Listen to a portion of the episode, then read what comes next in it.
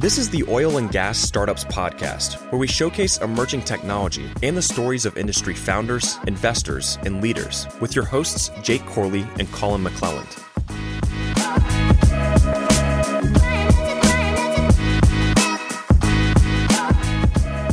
What's going on, Wildcatters? Welcome back to another episode of the Oil and Gas Startups Podcast. The oilfield services sector has really gotten the short end of the stick over the last decade. And as soon as commodity prices start to slip, E&Ps start asking for major discounts from their vendors, thus cutting into their already really, really thin margins. But despite all of this, there are still a lot of OFS startups like Panther Fluids popping up across the industry. We talked to them how they're setting themselves apart from their competitors and how they've evolved and expanded into new offerings that they hope will provide them an edge. So it was a great episode and really hope you guys enjoy it. If you didn't know yet, on March 10th, we are hosting an event called Evolve, the next evolution of oil and gas. So, big thanks to Technip FMC for being our headlining sponsor. Uh, and thanks to everybody else who is participating in that so far. Uh, we have a ton of information on the website at digitalwildcatters.com forward slash evolve events have always been a big part of what we've done, and we wanted to figure out a way to do a virtual event that wouldn't suck. Uh, we wrangled up some of the biggest names in the industry, including Toby Rice, CEO of EQT, Dan Pickering, the CIO of Pickering Energy Partners, formerly of TPH. Uh, we've got Allen Gilmer, chairman and founder of Enverus. Everybody knows them. And everybody knows David Ramsden-Wood and Chuck Yates these days. So uh, it's going to be great. We're having lots of uh, casual conversations of what is the next evolution of oil and gas going to look like, and how can we leverage cutting edge technologies to really help us get there. Uh, we'll also be speaking with tons of startups and seeing them run through some quick demos, other technologies, kind of like we did with the Energy Tech Nights back in the day, if you remember those. Registration is completely free, 100%. So just go to digitalwildcatters.com forward slash evolve to register. So sorry for the really long winded intro, but I want to see all you guys there. Um, so, really quickly, before we get in the episode, let's run into our TPH Energy Insight of the Week. All right, oil prices and gas prices have shot up. Fracking is picking back up. We, I think we're at like what 130, no, 175 active frac spreads. We've got like close to 400 rigs. We're like 11 weeks in a row for rig count going up. More where do we think where do we think oil prices even go and gas prices? Let's talk about that. Obviously, because we have a cold front coming in, we've seen massive spike in Oklahoma. Yeah, it's not You're about to get majorly not just boned on your electricity polar, prices. Polar vortex, not just a cold front. And it's been wild. I mean, saw four hundred dollar nat gas prices here um, in North Texas and Oklahoma over the last couple days, and I think energy Twitter's having a heyday right now. It's kind of like the Super Bowl of energy Twitter. Everyone's talking about it. And there's a lot of talk about what renewables, what part they play in all of this. You know, one thing I didn't really, I wasn't really aware of until the last couple of days is how poorly renewables perform in the cold weather in winter. And so when you have this extreme of a temperature change in Texas, becomes a serious problem. But, you know, I think that as far as commodity prices, once we get past this, we've seen a lot of increase in WTI and you know, surely nat gas comes w- down. WTI is sitting right at 60. Brent's sitting right at like 63 as of today. Yeah you know, we've seen a, almost a million. I put, predict, I put out my prediction out there publicly: two hundred dollar WTI in the next three and a half years. And I'm not saying that it's sustainable or it's going to stay at that, but I definitely think that it'll touch and you know just everything that you're seeing with the Biden administration, um, you know, OPEC cuts. I saw something yesterday about uh, Norway's um, having a strike at one of their ports, one of their refining ports so it's just like everyone wants oil prices to go up. So I think that that's what we'll see over the next few years.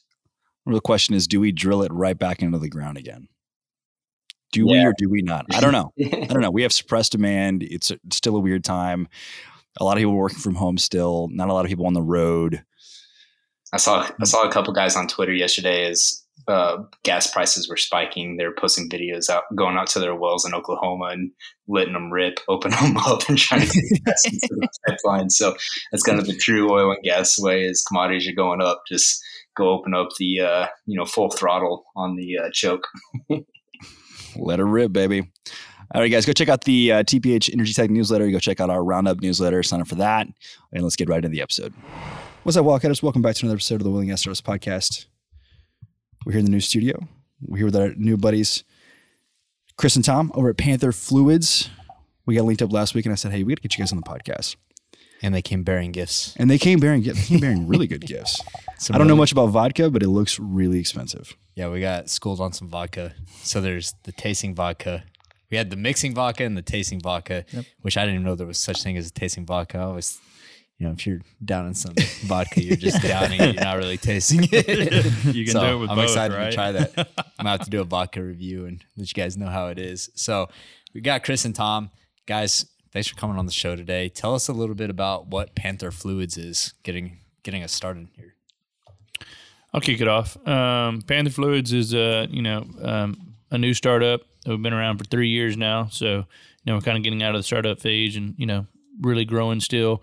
Um, our key uh, to our business is you know we have what we call the Panther Advantage, and what that entails is you know we manage the the process from your drilling fluids to your solids control equipment to your haul off and disposal, and we we manage all that together and, and give the customer one invoice to to really make their their life a lot easier um, than going through manifest, going through uh, different invoices, checking here and there. So we streamline the process for them, and um, we we provide uh, provide service and, and quality. And, Okay, uh, that's what we so- pride ourselves on. Let's unpack this a little bit because we may have some people that are listening that aren't from the upstream industry. They don't Mhm. know what fluids are. You know, what fluids consist of?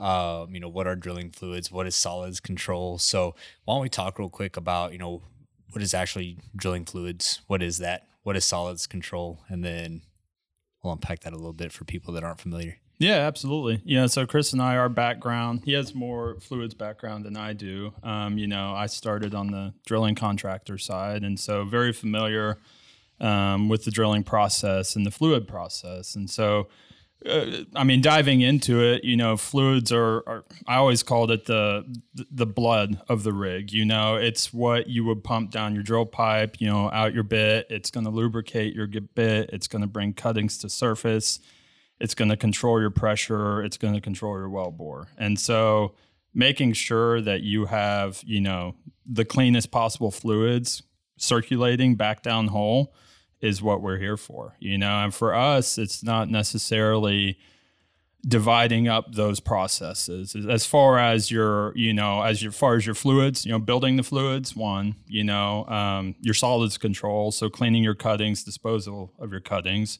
and then hauling it off. And so our specialty is taking that whole process and combining it under our umbrella and us managing it so we can see you know we have x amount of product kim's going down hole and we have x amount coming up let's clean it and keep it going and so um, I mean that's that's the what Panther was built off of. Now Yeah. you know that's the fluid piece and and your solids control and your haul off disposal. Um, we're branching out to some different segments. Um, you know we're we're we're looking to roll out a security piece. Um, you know a, a, a gate guard solution. Uh, we're also looking to roll out our rental side as well, which we are still. I mean, we're currently doing rentals. Yeah, we do have some rentals, but um, we plan to expand uh, more into the uh, backyard side of things um, on, some, on some rental items and uh, some things on the completion side um, as well. So, So when you know, say backyard, you're referencing you know mud tanks and mixers and Right. things of that nature on a rig. Right, Mm-hmm. that's correct. And that would fall in the same strategy of just kind of rolling it all up to where you can kind of be a one stop solution for these guys. Right. Absolutely. You know, um, you know that's our end goal was to to be able to uh, to manage you know their their their backyard for them. Um, you know, from the fluids, like Tom said, from the fluids to the solids control to the haul off disposal. And back And in my day when I was a derrick hand, I just had to do all that myself. Yeah, right. it spoiled people these days. it um yeah it's a it's a unique process and you know we uh we think as far as the the future's heading so yeah. So how continue down. the model worked traditionally up to this point? You know, like for instance, usually have mud companies, right? And they're sending out mud, they're sending out drilling fluids to um, locations, and then they have a mud man that goes out Mhm. um, to location and he's checking mud, making sure that it's conditioned and that it's good to run down hole. But are they typically not managing the solids control equipment and the haul off? I mean, are these companies traditionally just not bundled up into one? Is so that yeah, traditionally, um, you know, mud company provides um, the you know the mud and, and the drilling engineer. Um, you know, some of them do provide solids control equipment with it as well, but you see a lot of them broken up, and then the the trucking and the disposal piece um, broken up as well. You know, we um, yeah, and that's that's what's really the main difference is you know creating those synergies between all four of those um, services and uh, really honing in and making sure you know everything's working great. You know, solids control hand, the mud engineers working together, making sure trucks are there on time. You know, they're not having s um, standby. You know, stuff like that. That you know it really drives you know teamwork together um, versus you know you know sometimes you know you can be off. yeah, You know, if if everybody's not working, you know, as a team. yeah. So you guys were actually at H and P, right? That's what you said before the podcast, which is a drilling contractor. Right. Yeah. But how we met. Yeah. so Tom and I met, or you know, we were Sounds like a dating story. we were uh, yeah we were uh, our first date, March of March of fifteen. You know, great time. yeah, we were. Uh, I started H and P in, in in 2015. Tom was already there, so we got to know each other because uh, you know everybody knows in 15 there was nothing going on. Yeah. You know, rigs were, were coming down, not going back up. So it was uh, it was fun times. It was a great company, yeah. great product. Yeah, I remember all the pictures of H and P's yard, you know, from those downturns, just seeing stacked rigs out on, I don't know if it was I 20 or Highway 80 out in uh, Midland, Odessa. But it was definitely a, you know, hard time for the drilling side, which I have some questions about, you know, how Panthers built up over the last three years and, and essentially, you know, you're building a business in a downturn. So we can open up on that a little bit later. But what was y'all's backgrounds before H and P or even while at H and P, you know, are you guys fluid engineers by trade or drilling engineers? If you want to start, Chris. No, um, not a drilling engineer or fluid engineer. Um, I've been around. I, I'd worked in the trucking side of things on the disposal. Um, I had experience there. I'd worked a little bit in solids control. Had some experience there. Um, worked with a rental company where we had all different types of rentals, from drill pipe to trailer houses to, you know, pressure washers to you know all your your daily kind of rental items. Um, and and then I went on board with H and P um, and was there for, for five years. Um, and so predominantly my career was spent, you know, thus far um, on drilling rigs, selling drilling rigs. Got you. Yeah. So was- were you uh, BD over? I at- was. I've I've been business development pretty much um, my whole career. I've done some field sales, corporate sales, um, but yeah, I've done sales predominantly my uh, my whole career. Awesome. I uh, third generation, so it's uh it's been fun. Runs in the DNA, huh? It does. Tom, what about you, man? So I went to uh, I finished up school at Baylor. You know, back in 09. I'm I'm only 35. I look older, but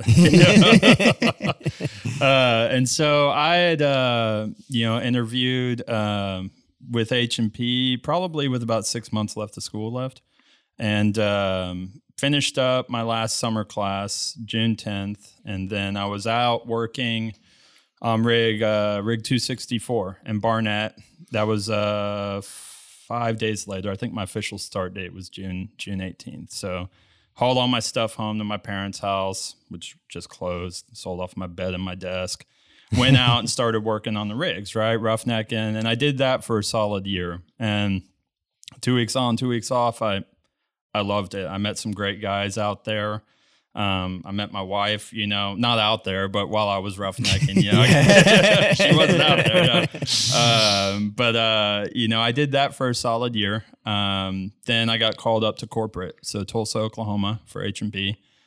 There, I did um, contracts and billing. Uh, you know, I, my I was a drilling analyst at that time for a, a, a year and a half. And then sales, a sales position opened up down in Houston. What is a drilling analyst? So, a drilling analyst is more so a billing analyst, which I believe they've changed the title from drilling analyst to billing analyst. And so, uh, it, essentially, we had our areas. And so, like, I, when did I, when I left there, I was doing all of the billing and invoicing and, and basically contract audit for our Bakken area. And so I think we had close to 20, 20 to 30 rigs running at that time. So I was generating invoices, reviewing tower reports, you know, getting very familiar with contracts at that time. And so, So you're the guy that we're sending tower reports to. yes, uh, I, I, not directly to me, but uh, you know, I, I had to review them quite Yeah. a bit. Lots of coding, lots of computer work, desk work, and so I did that for a year and a half. Sales position opened up, and I moved down to Houston, which is where you know I was from, um, for sales for H and P in November of eleven. So. I did sales, uh, different areas, you know, the Northeast, East Texas, uh, and then we all split Houston. So I had Houston accounts, and then uh, did that with H and P all the way up until June of last year. Awesome. So, got to ask you, you know, how did you get linked up with Panther Fluids and, and the team over there, and what made you want to make that transition from you know H and P, where you're on the drilling side, to being a um, drilling fluid provider? Well, mine's pretty easy. Uh, um, my dad's one of the uh, managing partners in the company. So, Oh, cool. uh, so, you know, I, I've always um, loved like entrepreneurship and uh, like startup stuff. You know, as a kid, uh, Yeah. I opened my own karate school in eighth grade That's and awesome. uh, ran it all the way until I was, uh, you know, graduated um, and went and went off. Um, and it was awesome. So I've always had, you know, in, inside of me entrepreneurship, and so it was still, you know, a young enough company, still growing that I felt like it was time to to make the move and uh, and and come on board and, and help them grow into the company that we have envisioned Yeah. um, at Panther right now. And um, you know, T- Tom was my colleague at at at H and P, and um, I felt like he was a large asset to the company, and you know, I had the opportunity for him to come with me, and that's That's awesome. and I was lucky enough to, to get him to come on board. You it's- convinced him, huh? Yeah, it's been uh, it's been I got great. the call. Yeah. So, you know, let's talk about actually building the business. And, you know, you guys are both in the BD space, you know, your VP of sales, business development, which is a tough game here in the last, you know, four or five years. Right. Especially on the OFS side. yeah, since the inception of, of Yeah. Panther Fluids, right? So, but uh, I think I've talked about this plenty of times on the podcast. I'm a big believer in the best businesses are built in, in the bottom of cycles. Absolutely. And so, really, it's like you only have one way to go, and it's up, right? So, how's it been, you know, on the sales side and developing this business that's a startup when you know rig count is getting crushed, and you know the the primary customer for you guys they're they're dropping rigs. How is it operating in an environment like that, and what have you guys done to really combat that? Right. I'm, I'm yeah, not gonna lie. It's always challenging, right? You Yeah. always- and you know, but you got to be up for the challenges. And it's been uh, it's been a great opportunity to kind of see that. And you know, at H and P, um, you know, they they've established themselves for hundred years.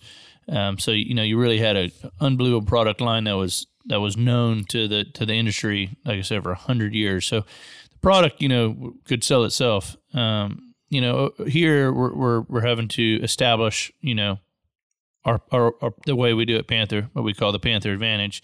Um, in my opinion, is is service. You know, um, and and keep as many rigs as you can get. You know, um, losing a rig is not, is not an option. So um, you just got to keep continuing to give good service, good quality equipment, good quality products, and uh, I believe that um, that you will you'll continue to grow that way. It sounds so simple, but it really is the case where if you're a service based business, you can really gain market share just by going the extra mile for customers, right? Absolutely.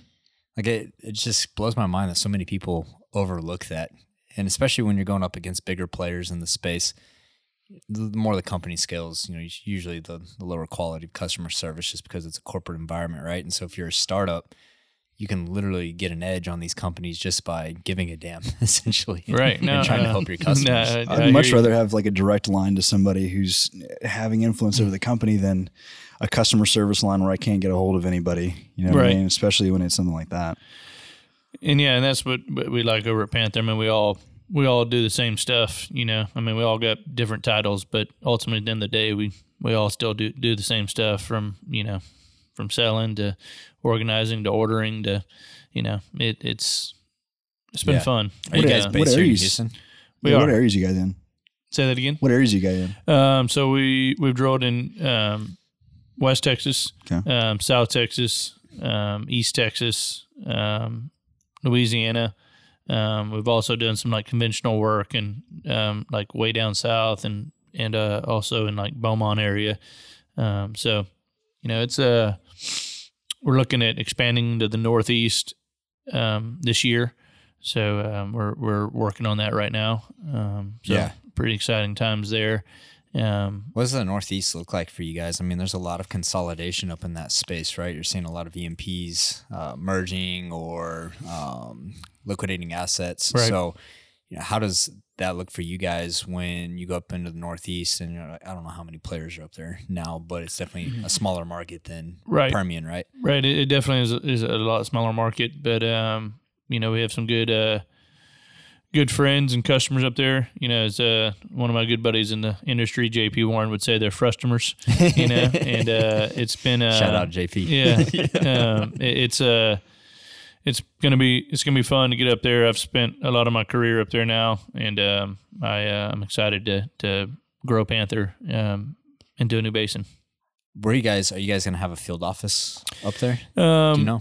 Probably not right away, but if you know we Yeah. grow big enough up there and um, n- you know feel the need we need to do that, then that's something that we will will do. No, Yeah, I spent a lot of time up in the Marcellus, and I really enjoy Pittsburgh. Like, it's a really nice city. It's Yeah, a really underrated city. I It's feel awesome. like I feel like Pittsburgh is a lot like Houston, where when you think of it, you think of like a very industrial city that's just boring and stale. But Pittsburgh is really nice. actually, yeah, going through the tunnel, awesome. right? You Yeah. It's cold. and, and it's just immediate city It is right in your cold. face. It is cold. Definitely cold, but yeah. So, you know, for you guys, how, you know, if you're an E&P and I, I see the value proposition of where it's like, okay, I can get a one stop shop. But I've also seen that traditionally not work for some larger companies. Like I'll, I'll give an example is like Weatherford used to bundle their wireline with frac crews and the frac would do great, but the wireline would suck. But you wouldn't really say anything because they're giving in the wireline for free, right? And they're trying to make it vertically integrated. Do you guys see any resistance or um, any barriers to um, selling when people have that to take into account? To like, oh well, I've got my buddy Joey over here that has solids control equipment and he can rent out. I just need you guys for for mud. Is that something that you guys have to deal with when selling? Yeah, absolutely. Um, and and they're not by no means like a customer's not obligated to take the, the whole package. You know, we can break it out mud. Um, you know, they can break it out if they just want solids control. They just want haul off. You know, they can they can pick whatever service they would like us to manage. Um, you know, drilling fluids is is is our main Yeah. focus. Um, and then you know we we tack on the solids control and the haul off and disposal. Um, and so it's it's not something that they must take to, to Yeah. work with Panther. So um, they can take one product line or all the product lines, and you know, we'll So, like we mentioned, we've partnered with Datagration uh, over the next six months for the Oil and Gas Startups podcast. We've been talking about them and their PetroVisor platform over the last couple episodes. In a few weeks, we'll actually be releasing, if you're listening to this in real time, which is uh, kind of middle of uh, February 2021, uh, we'll be releasing an episode with the chairman and one of the big investors for Datagration, Peter Bernard. Such a fantastic episode. We had a good time chatting with him. So be on the lookout for that. Um, E&P companies, the goal today is not just to maximize production, but also select well defined opportunities. Uh, and execute the best possible scenario to maximize return on investment. We've talked about that for a long time. An operator in the Middle East approached Datagration with some very specific objectives. They need a platform that they could recommend well candidates for workovers or infill drilling, ranked by financial metrics, production probability of success, and other technical indicators. Blows my mind this is not being done yet. The platform also needed to anticipate risk mitigating actions to enhance and ensure reservoir production by recognizing certain patterns and common failures using a problem score to identify issues on underperforming wells. For the operator, reservoir conditions and well performance parameters are continually changing, and the lack of automation inhibits the desire for continuous well optimization.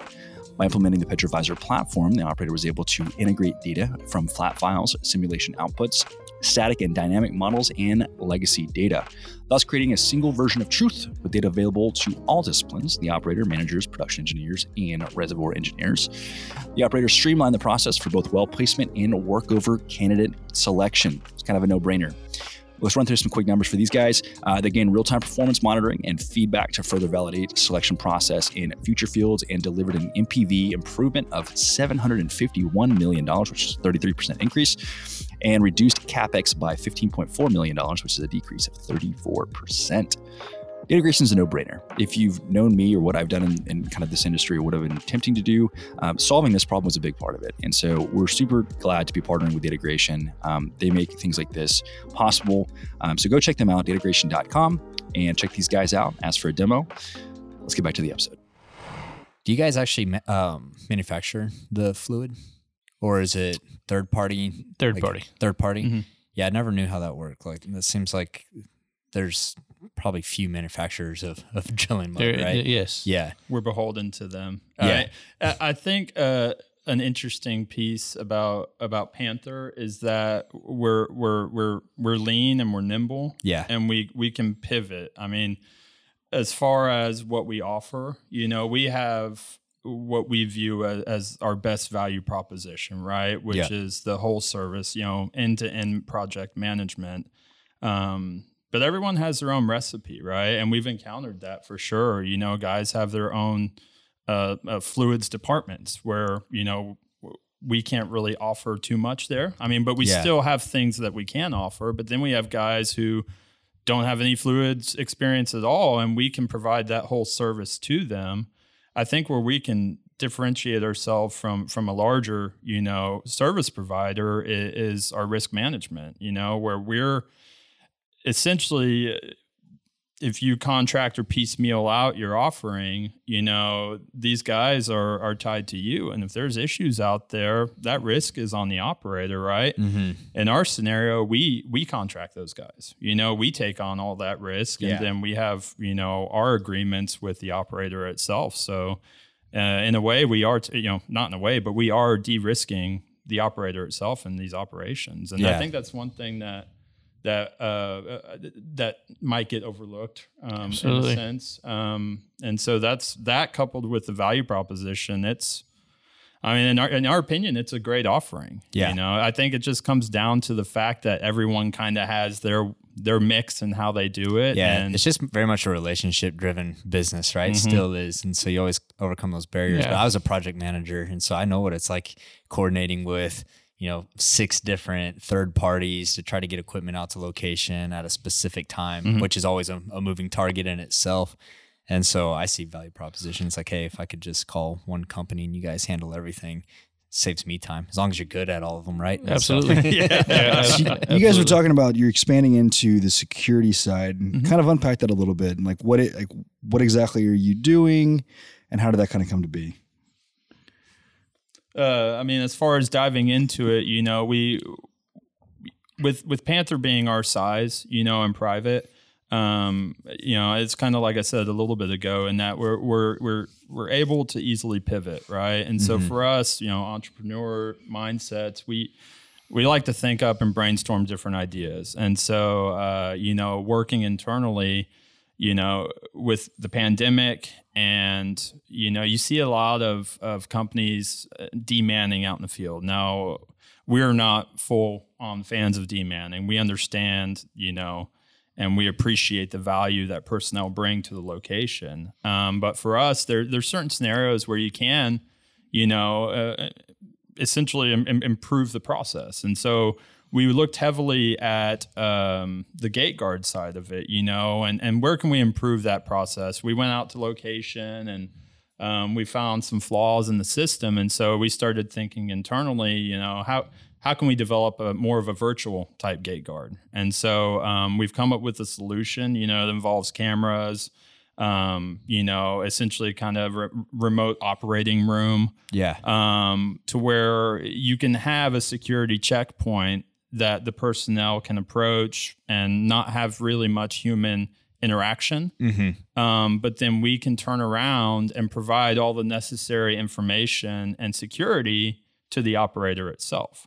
That's And- very cool. Yeah, yeah. I mean, because think about it. You Well, know, when, So yeah, how let- does it normally work? That's what I was about to say. Let's talk about the traditional process. Do you got like you It's like an armed guard who's No, like no. checking your keys or like not America. well, maybe depends on the. Although yeah. I was at this one location, it was in South Dallas in the neighborhoods, and they had these like 12 feet walls with barbed wire, razor Yeah. wire around. And I asked the company man, I was like, hey man, why does this look like a prison? He's like, when they were building the location, he said they got armed at gunpoint three times while they were building the pad. So from there on, they had to have armed security and barbed wire. But no, typically you go out to a location and there's a gate guard. They have a little shack. They're sitting out there and they walk out to you with their clipboard and you tell them your name and what company are you're here working for. And that's the process. so just sign in, sign out kind of thing. Right. Yeah. Yeah. Yeah, and does that information uh, get to the operator? You know, it, Yeah. yeah. I'm sure it does. You know, Yeah. um, is it 100 percent consistent? We don't know. Yeah. Is it more Um, so for personnel security in terms of like safety, I think or is it or is it also assets and yeah, make sure people are not it's stealing both. shit? It's it's, Yeah. it's all it's all loads and personnel traveling to and from location. Okay. You know, check in, and so you know our experience. We pulled up and uh, th- no gate guard. You know, it, it- the shack was there, and we knocked on the door, and nobody answered, and we go to Sleep. location.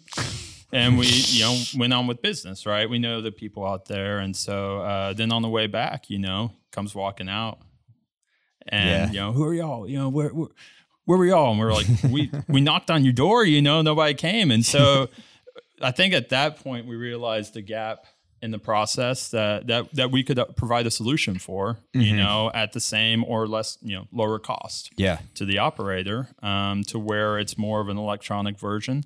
Um, It's about to say it's not cheap. I imagine to have people out there 24 hours a day, Right. yeah. you know, I don't know. and, what we- they and we paid, and we can you know take them and give them a you know a better a better lifestyle than you know, than they're currently living. You know, Yeah. come in, spend more time with with family Yeah. and stuff instead of staying you know you know weeks upon out and um, on location. You know, and just uh, being able to deliver accurate information to to the uh, to the operator. Um, and so you know, cameras and and and um, machine and you know what we would use is like a uh, answering type service for them to to talk to, and um, you know they don't fall asleep or Yeah. get angry. so or- you're enabling the gate guard with better technology to do their job better, not replacing them. no, I mean the the camera would sit out there and it would collect the information, and then you know the the the personnel coming onto location would have to you know stop at the gate still. Um, you know the camera would would run their license plate. They would call the number that's listed on the the sign signage. Um, they'd give the same info like they would give a a gate guard. yeah. Um, you know, and then they would be led into location.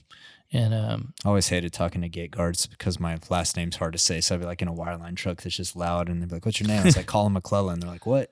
So I just started telling them, "Give them my middle name. It's like, "I'm Colin Andrew." Done playing this game. So yeah, so we just you know, um, you know, like I said, there there's some there's some gaps in the system that we think Yeah. we can we can uh we can hit head on um, with this new solution. Um, yeah, Yeah, that's what's nice about being a private service company is that when you identify gaps in the market, you can act on them, right? And just like you said, that you guys are fluid, you're nimble. If you see an opportunity to make money and provide service, it's like why why not do that? right. Yeah, no, we're excited. I think um, it's gonna be tough. It's gonna be a challenge because it's new. No- You know, this is this is this is a uh, industry changing, right? So Yeah. uh, generational tra- changing. So it's gonna it's gonna take a little bit to to probably wrap everybody's mind and eyes and you know have faith, but we're gonna keep pushing I'm and sure a lot of landowners will like it. absolutely. I think that's I was gonna send out a tweet the other day. I was like, "You haven't lived in the oil field if you haven't been held at gunpoint by a landowner. So if you can make their leases more secure and then Remember that one time we drove out? It was like our second time going out to our lease. We drove on the wrong lease. We were like a mile deep on this guy's property, and we are like, "Oh, oh shit!" Oh yeah, I'm this trying to open up gates like, and "Oh shit, this is the wrong place." I was like, "Let's get the fuck." I'm out. on the wrong We're gonna lease. get yeah. shot. to the wells that we own. We don't even know how to find them. I was like, man, we're about to get shot We had finding some- our own wells. We had to turn left at the Gatorade bottle on the ground, and there's a tree with three branches. Oh, turn yeah. right there. That's oil field directions right Yeah, there. that's all. that's So have you That's guys classic. given Have you guys given any thought to you know you're you're doing a lot of processes? Have you given much thought to kind of building any data analytics around that that you can kind of offer as a service as well? I feel like that would be. I mean, uh, there's going to be multi multiple phases. I think to the, the specifically the security point, but also we're looking at some different technology. Uh, you know, uh, enhancers on the fluids piece as well. You know, um, and so Yeah, because I think like if you look at like Amazon and Walmart, they almost have predictive analytics. So Yeah. like no, let's use a better example. A company that I actually really like is HEB. HEB's logistics, I mean, are just amazing, and they're you know even it doesn't matter if it's Hurricane Harvey, mm-hmm. whatever natural disaster it is, they're able to scale up and scale down in their supply chain and logistics do E&Ps look at that? And you made a you made an interesting comment earlier that you said some companies had internal fluid departments. I didn't know if you were referencing E&Ps or not. I don't know if they have internal fluid departments, but imagine that there's a ton of cost savings for E&Ps by just not buying more product than they need. I remember when I was drilling, like we'd always have, you know, pallets of leftover mud or paper or whatever it might be. You know, do you guys look at that of like how to make E&Ps more efficient by making sure they have the right amount of mud that they need and not too much? Yeah, absolutely. I mean, that's that's part of our, you know, Panther advantage is that we we are streamlining that process. We are managing it. We're you know making sure that we're not sending excess material, excess, you know, having trucks out there. All these things that can add up that can cost them a lot more money in their um, drilling operation. We can now control that and and and you know alleviate a lot of their problems and a lot of you know money that they might spend extra um, by trying to manage it all themselves. and some do internally. You know? Yeah. I think we we call them fluids gurus, right? They're the guy you know at the operator who customer who who knows the fluids, right? And Yeah. So in those scenarios, it's uh, mutual respect, you know, because Yeah. he knows what he's doing, right? Yeah. Now, there's just some that don't have that, right? And and yeah, no, there's actually savings to be had and efficiencies to be gained. Yeah. Um, with making sure the the right quantities and the right chems are out there, the right products are out there. Um, we can do it better, you know, with multiple rigs as well. You know, rather than just having one rig where you're running fluids on, you know, if you have two, you can say you have overages here, you can move it to this rig. You know, You- you, you can you can make it work even more efficient with multiple rigs. Yeah. So I have a question for you guys. What's been the most challenging part in going from H&P, which is a hundred year old company? I didn't know that. I didn't know that they were that old. Um, you know, very established company to a three year old startup. How has that been for you guys personally, and what's the differences? um, obviously challenging. Um, uh, but um, I mean, it, it ha- it's you know it has its pros and cons. I mean, I would say it's it's just you got to earn that trust, you know. Um, and and like I said earlier, we've been very blessed that you know we haven't lost any work. Um, but um, you know we're still there's still challenges in getting it and building that trust with the customers to know that you you know we have 130 30 years worth of experience on our team um, overall in, in fluids and in um, fluids management, and but it's just getting them to believe that you know you can do what you say you can do. And, Yeah. um, takes you a long time to build that up. It does, and you know, even even with long time relationships and stuff like that, um, you know, you still gotta you still gotta show them, still gotta prove it. Yeah. and um, you know we're moving in that right direction. I would say. Yeah, I, um, I mean, established company to a new company.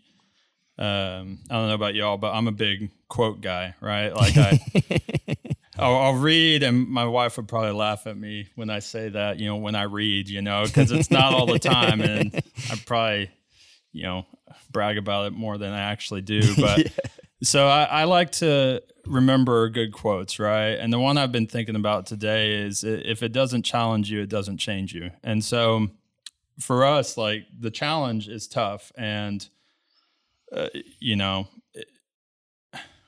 we're growing as a company and we're growing as individuals. And I think for us, realizing, you know, going from a big fish, you know, Mm-hmm. to a small fish, we're having to break out of our box, you know, and, and be a Wear a little lot more more hats. uncomfortable. Yeah. and so it's uh it, it's it's it's it's a challenge, you know, but I think if we just keep our head down and keep pushing on that we're gonna have success. Yeah. You know? I'll, I'll tell you a quick story, which is pretty funny. The the difference probably between working at H and P and where we're at now. It was like my first week on the job at H and P. Um, I came from all small service companies before that, you know, uh, family owned stuff, and um, it's my first week making some cold calls. Well, I sent an email to the wrong to to the I sent it to the head of completions. Well, he responds back to me saying, "Oh, thanks for the for the um, email. I forwarded all your information into the uh, uh, vice president of drilling, who will be reaching out to you, who really wants to talk to you and uh, come into the office." Right then, I knew that I, that I was like, "Man, I'm gonna like selling rigs," you know, because uh, right now I think if I send something to the completions department, I think it just gets deleted, and then, you know, I gotta go figure out who's in the drilling department. So it was uh, that was probably when I realized that you know H and P's products are you know sell themselves. In, H and in- P's rigs are nice. Yeah, they are. They always have been.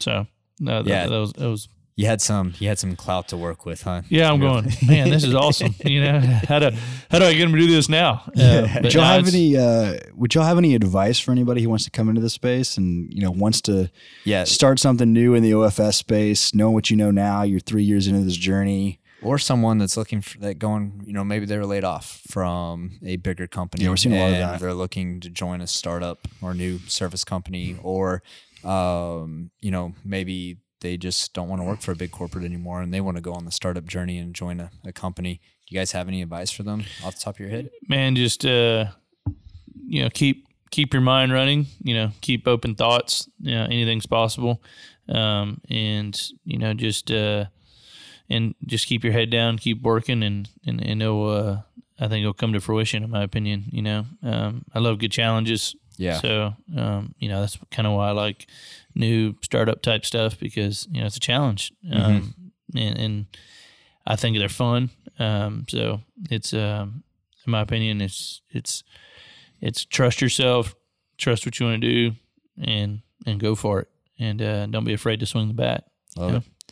Yeah, I like the uh, the challenge aspect. That's gets you up every day. Yeah, It's nice to have absolutely. something to challenge you, right? And It be is. excited about it.